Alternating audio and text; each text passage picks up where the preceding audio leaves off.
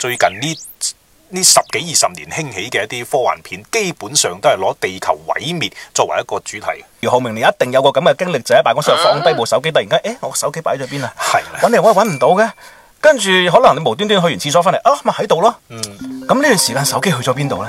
嗱呢個穿越題材啊，今時今日好多嘅電影電視劇都有喺度講嘅。然而佢有冇呃誒呢個誒科學嘅呢個想像依據？其實係有嘅。誒呢本《暗淡星球》，卡爾薩根話以後人類係可以飛去宇宙其他地方啦。比較更加之誒推進一步嘅，有個叫做加萊道雄啊，即係呢個弦弦理論嘅呢個一個科學家，更加提出話人呢。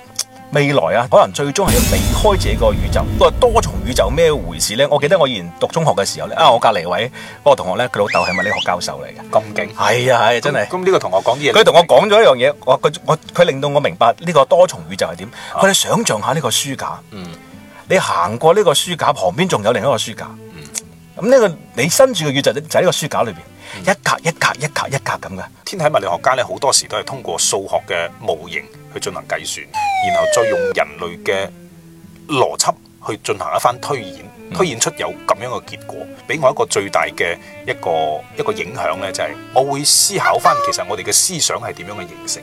即係正如你啱先所講，哎誒點解我部手機唔見咗呢？然後去個廁所翻嚟，部手機又放翻喺度，佢會唔會穿越咗呢？喺呢個時候，可能就要加入一啲思考嘅時候，思考主體佢係乜嘢呢一種視覺喺度。